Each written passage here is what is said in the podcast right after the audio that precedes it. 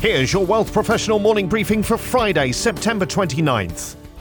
Canada's securities regulators have agreed a framework for the regulation of the business conduct of dealers and advisors in the over the counter derivatives market. It means Canada will fall in line with the other G20 countries who've already set regulatory standards in the wake of the financial crisis of 15 years ago, where inappropriate sale of certain financial instruments led to large losses for investors. The adoption of a final rule brings in new standards that align with those of international peers, including requirements related to fair dealing, conflicts of interest, suitability, reporting non compliance, and record keeping. The CSA says that regulators in most of Canada have adopted the rule, which is effective September 28, 2024. Although British Columbia has not adopted the rule, it's expected to adopt substantially similar rules later, at which point CSA staff intend to convert the new rule to a national instrument. Agreeing the framework has taken a three stage consultation process dating back several years that considered matters such as regulation, implementation, and compliance, in the most recent consultation, stakeholders expressed concern about potential negative impacts on liquidity in the derivatives market and the burden of implementation for dealer firms. The rule was streamlined to address these issues, including allowing firms to leverage existing compliance systems.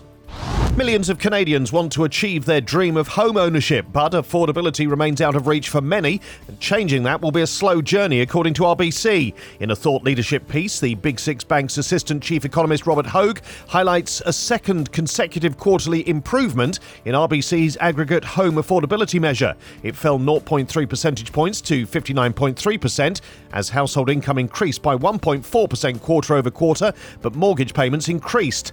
The affordability measure means that a median income household would need to commit 59.3% of its income to cover home ownership costs. And while the national stat is high, this rises to 79.6% in Toronto and an eye watering 97.5% in Vancouver. While many Canadian cities have some of the all time worst levels by this metric, there was some limited improvement, especially in central and Atlantic Canada, as home resales cooled, and this may extend to most other markets in time. But overall, Hogue says it will take material interest rate cuts to have any real impact on affordability, and as he notes, the Bank of Canada is unlikely to start easing back from current elevated rates while inflation is still not tamed. A rate cut's not expected until at least mid 2024. Odds are income will take a back seat again in the period ahead amid higher mortgage rates and appreciating prices. Housing affordability looks set to erode in Canada in the third quarter, unfortunately, said Hogue, who sees things improving in 2024. Affordability in the hottest markets, though, is likely to keep buyers on the sidelines for the foreseeable future, and this could spread beyond Vancouver and Toronto, while the prairies may not see sales constrained in this way due to higher buyer sentiment so far. But overall, things are not set to show a widespread and meaningful improvement for those who want to buy a home of their own. Short of a housing crash that would destroy property values or an unexpected about face in monetary policy, any progress in restoring housing affordability is likely to be slow, added Hogue. The SEC has further delayed its review of applications from BlackRock, Invesco, and others seeking to list the first Bitcoin ETFs in the US.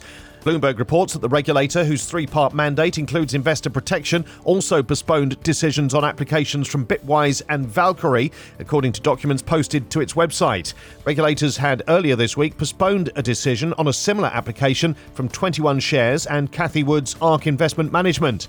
Industry watchers are closely monitoring the race for a US spot Bitcoin ETF, given the winner is expected to enjoy a significant first mover advantage. At least 10 firms currently have applications pending with the SEC according to a tally from Bloomberg Intelligence. The ETFs would be physically backed by the largest virtual currency.